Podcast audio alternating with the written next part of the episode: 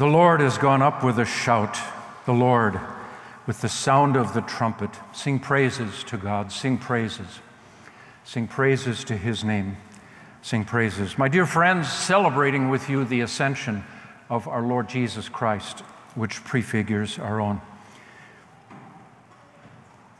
It was 1861. America was shocked, the South, but certainly the North, by the firing on Fort Sumter in April.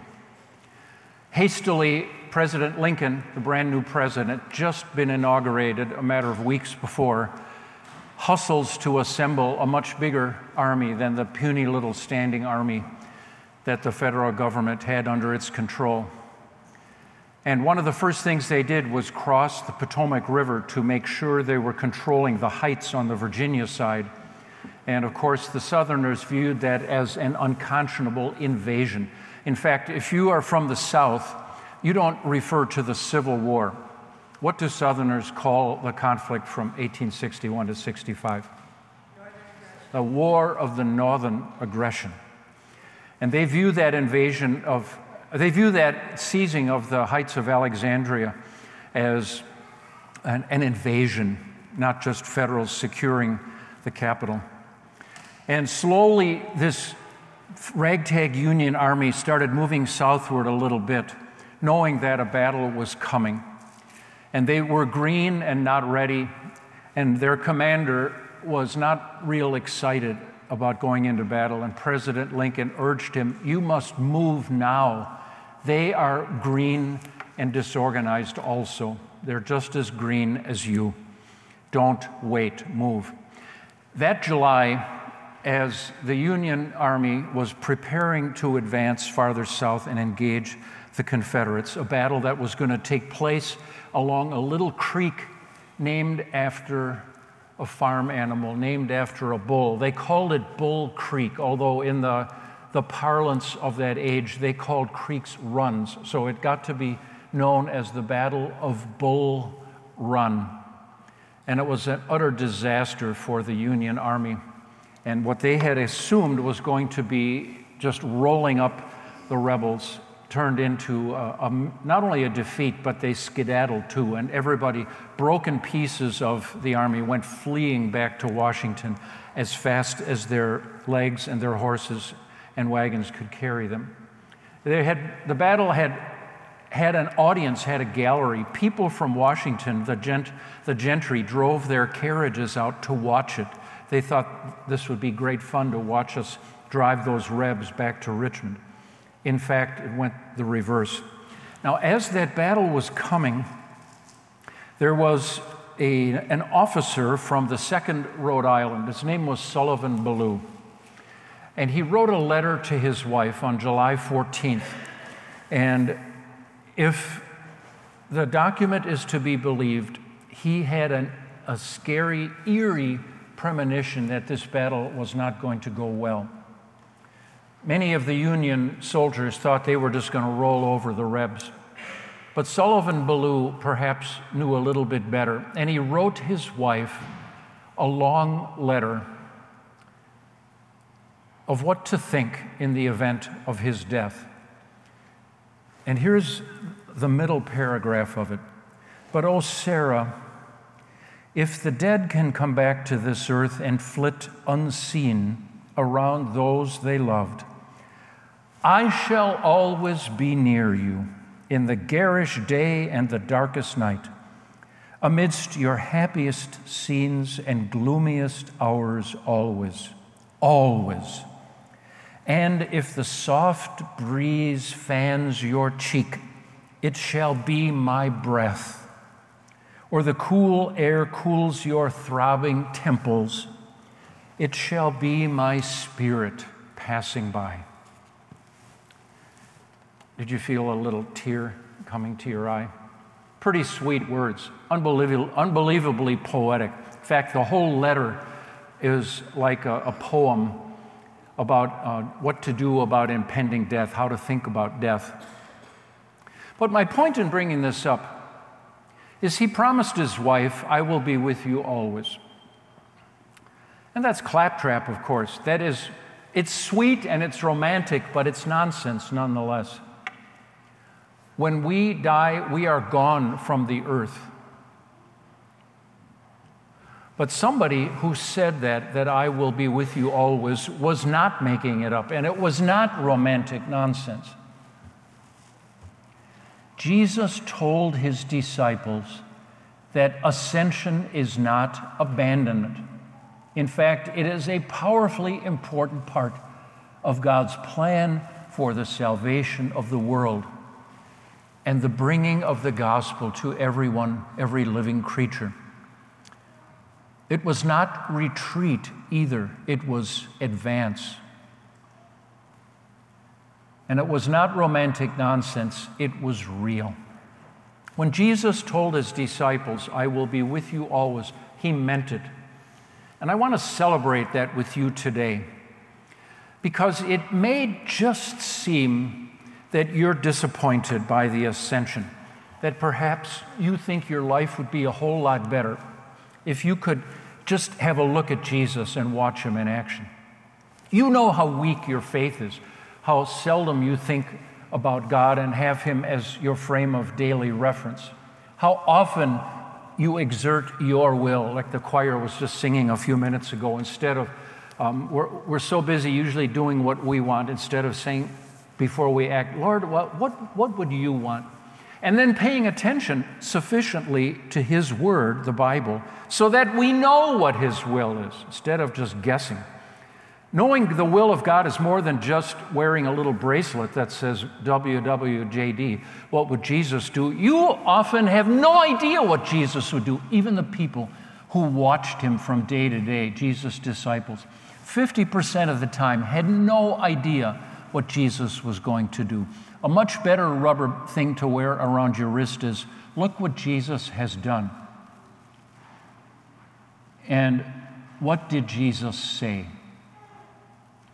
Here's what he said to you He is the conqueror of death, which he shares with all who believe in him. He's ascending to heaven, which is not abandonment nor retreat, but advance. And he's coming back to take us to live with Him where He lives, which will then be fused with earth. Heaven, we will finally have heaven on earth. That's all coming. This is forward motion, this is not going backwards. And the ascension of Christ is an integral part of God's wonderful plan. I'd like to ponder with you a very famous paragraph in the Bible uh, but I'm not going to comment a lot on the reason it's so famous. The end of the Gospel of Matthew, its last paragraph, is rolled out very, very often in Christian churches because it is the crispest articulation, probably anywhere in Scripture, of the mission of the church, the outreach and evangelization command. We call it the Great Commission go and make disciples of all nations. That is our work as individual Christians and as the church. But I'm not really going to talk so much about that today. What, what went on around it, we usually kind of give the light touch or kind of ignore to concentrate on the mission command. And I'm going to turn that inside out with you over the next few minutes because I'd like to look at what's around it. And we'll talk about the mission command another day. Here's what happened at the end of Matthew, we hear just a tiny little nugget of what Jesus did with his 40 days. Jesus was on earth for 40 days after rising from the dead, and then he ascended. 40 days, 40 days, 40 days, huh? Have you noticed how often the number 40 pops up in Scripture? Has that ever, have you ever tripped over that? Isn't that an odd thing. What's with 40?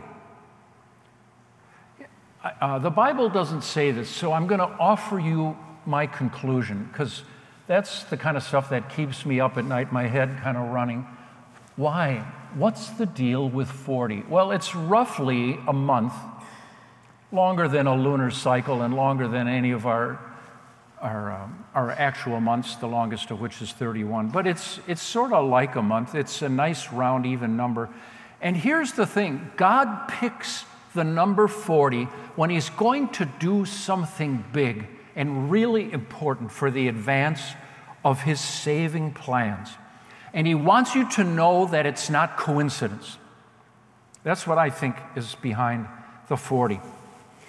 So, is it just coincidence that the first three kings of Israel each had reigns of 40 years? Is it a coincidence that when God laid a punishment down on the people of Israel for their miserable rebellion and lack of obedience to his will, that he decreed that they should wander in the wilderness before entering into the promised land, and that the adult generation that wanted to go back into slavery weren't going to go back into Egypt, but they were going to uh, spend their time in the desert because they did not want to enter the land of Canaan.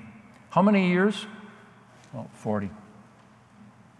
I counted, uh, by my unofficial count, 27 or 28 times in Scripture when God picked 40 to show a very important span of time. And this is one of them. Jesus had stuff to do before his ascension, and we are given little peeks at that. Only little scraps and peeks. I shouldn't say scraps. Scraps are like leftovers. These are precious nuggets. That's a better word. They're precious little nuggets, and this is one of them. Jesus had things to do, primarily to let chosen individuals see him alive in order to confirm and strengthen their testimony that the resurrection is real and that life has triumphed over death, forgiveness has triumphed over guilt and condemnation, heaven has triumphed over hell, Christ has triumphed over Satan.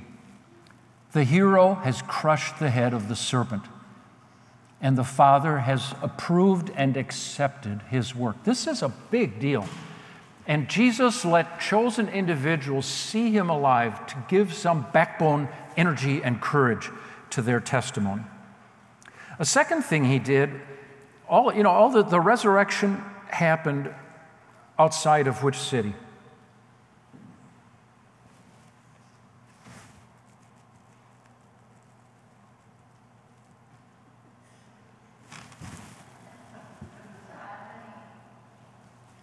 give you a hint. It starts with a J.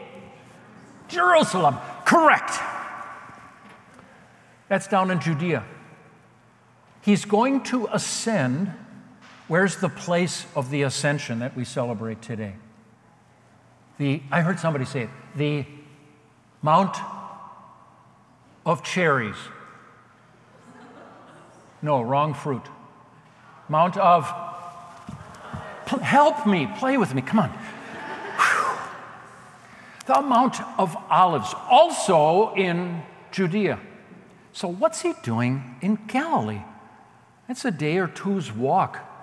It's a hard walk because it's really mountainous. If you've ever been in the land of Israel or if you've just looked at the pictures like me, it's really hilly. That's a hike. Now, I suppose he, now by, because he's risen and glorified, he could maybe use speed dial or speed walk, and he could have blinged himself up there, sure enough.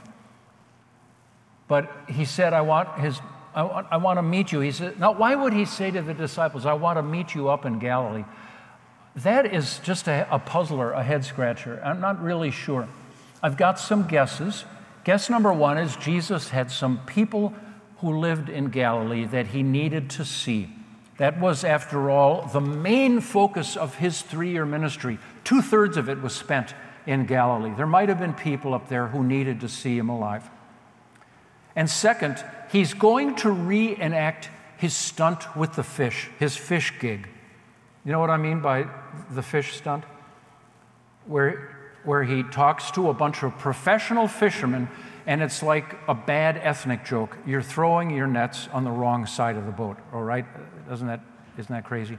And after a frustrating zero of a fishing night, all of a sudden they haul in so many the nets are going to break. He did that once, And now he's going to do it again. And he used that as a visual picture of commissioning them for their work. He recommissioned the disciples. He gave these people their jobs back, in fact, with promotions. They deserved neither. But he was going to take the risk that they would grow into their job. And he wanted to do that on the Sea of Galilee. So that's what they might have been doing up here. Now, he, he told the disciples to meet him on a certain mountain without knowing which one. Is this the mountain, perhaps, where he underwent his transfiguration? That would certainly be appropriate, wouldn't it? The resurrected Lord is now going to re meet them where he once showed them his glory. Was this possibly the mount where he gave his famous sermon, the Sermon on the Mount? Today, there's a beautiful chapel called the Church of the Beatitudes, which is built on the, the place where people guess his Sermon on the Mount was delivered. Or did he go up to the granddaddy of them all, the one that is actually snow capped? Believe it or not, this desert land has a mountain so tall you can have a ski resort on it. You think I'm making this up? Raise your hand if you think I'm lying about the Israelis having a ski resort in their desert. Go ahead, call me out. Who thinks I'm making this up? Okay, if you brought your smartphone, you can fact check me, but you're going to lose. Good thing we're not betting. Did they go up to Mount Hermon, the big daddy, at the far north end of the land of Israel? Who knows? What is important is that Jesus got into a very important huddle and during this precious 40 days explained some things that his disciples needed to process. And as usual, they were way behind and needed some help in figuring out what was going on. When they saw him, they worshiped him. Good, but some doubted. Bad. I'll bet most of you think it would be so much easier to believe in Christ. You wouldn't have struggles with your doubts if you could at least see Jesus face to face, watch him do a few miracles, and then drink in a couple of his teaching sessions. Wouldn't you? Don't you think that? Aren't you kind of embarrassed sometimes at the confusion in your brain and the weakness of your faith? Think of all the times your Christian resolve has crumpled and the devil has made a monkey out of you. Think of all the times that simple, plain truths in Scripture seem so hard for you to believe. Think of all the times when instead of being joyful and proud of your Christian faith, you wilted like Peter in front of that girl who was guarding the gate. Think of all the times you wish you had a stronger faith. Wouldn't you think it, you could be so much stronger if you could just have been with Jesus in person? I'm here to tell you don't hold your breath because I don't think any of your issues would go away. Here are people who are looking at the dead and risen Christ, serene now and about to ascend to be crowned King of the universe. He's about to fill all things. They're looking right at him, they're worshiping him, but some, oh, duh, duh, doubted. Oh, isn't that, a, I'm embarrassed for them. I'm also embarrassed for myself because I fear that if I had been there with them, I might have been one of those dopes. Because I have plenty of issues of my own where there's not been a, there's been too much me in my life and not enough Jesus. Jesus came to them and said, "All authority in heaven and on earth has been given to me. I now reign supreme." Isn't this a beautiful statement? Remember 3 years ago when his ministry began, who promised to give him all authority in heaven and on earth? See that picture of Jesus getting baptized? What's the very next story in Scripture after his baptism? His temptation in the wilderness. Who said, all, I will give you all authority over heaven and earth? The devil. He lied, of course, through his teeth. Jesus would not have had lordship, he would have been Satan's slave. But he did it the right way, the hard way. And now, from his Father, he is named Lord of the universe. That's a big deal. Celebrate that in this 40 day transition. You and I are living in the 40 days. Next Sunday will be Pentecost, and we will move on to concentrate on the gift of the Holy Spirit. Therefore, go, and now comes the Great Commission. You know this pretty well. Uh, we're going to sing about it as the service ends today. Make disciples, that's your job, and do it. I'm going to give you two powerful tools baptize them in the name of the Trinity and teach them. Baptize and teach. And all I'm going to say about that is this is how discipling gets done. These are the power sources to transform a heathen into a believer, a child of Satan into a child of God, a fool into a wise man or a wise woman. Somebody useless to God and somebody useful to God. Somebody saying no to God and somebody saying yes to God. How does this happen? Baptize and teach. Baptize and teach.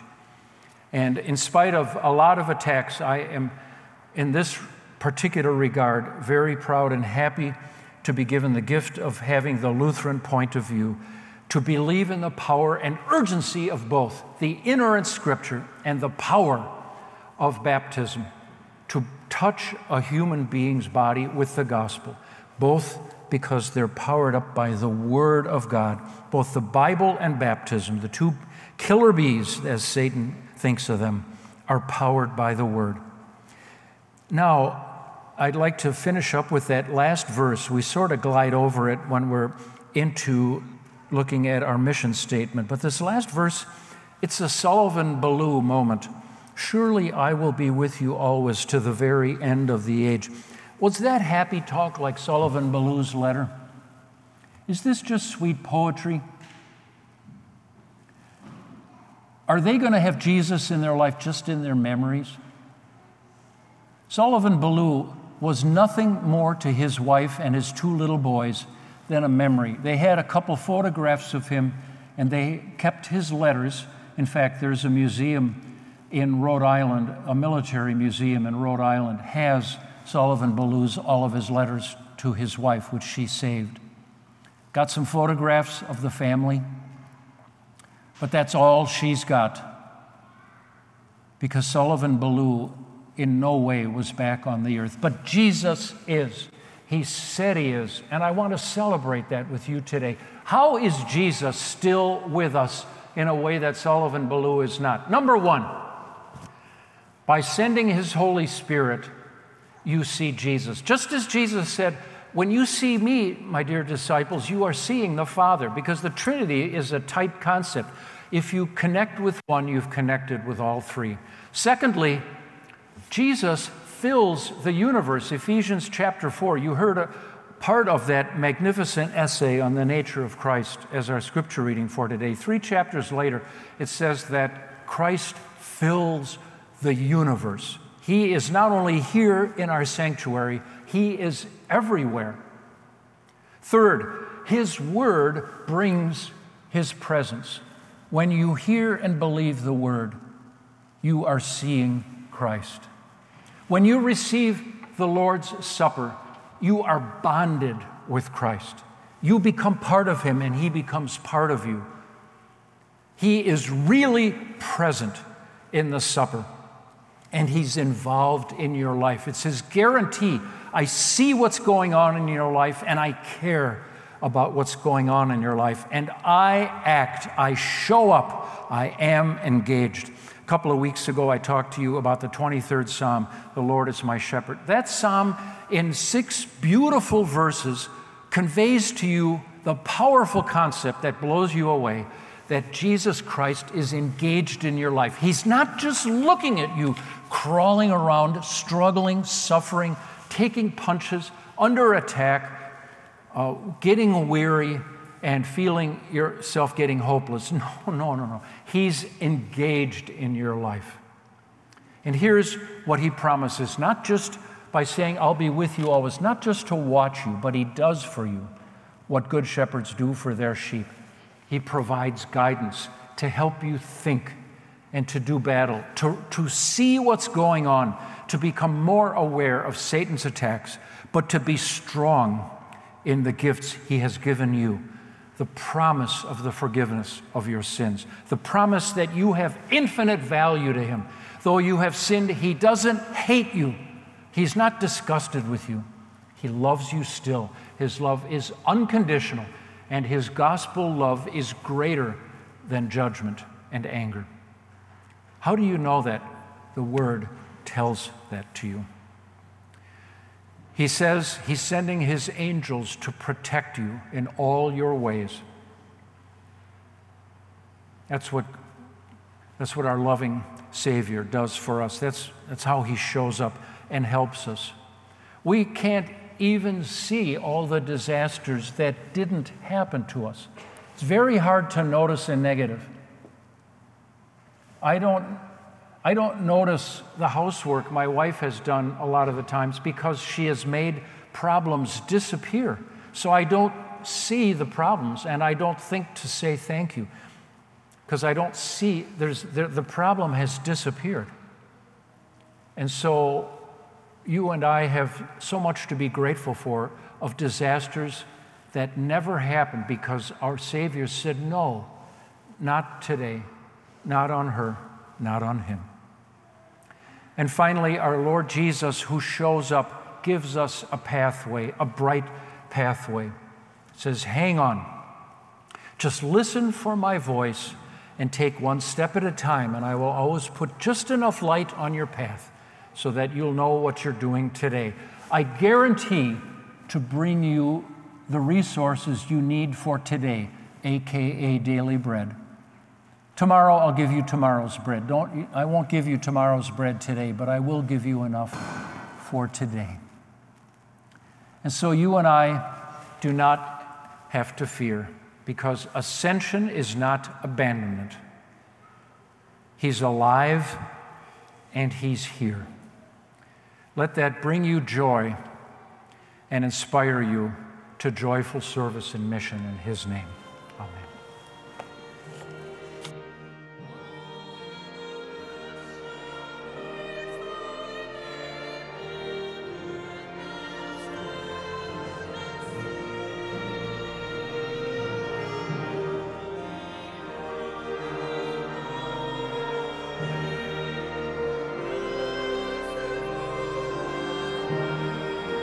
This message was a production of St. Marcus Lutheran Church.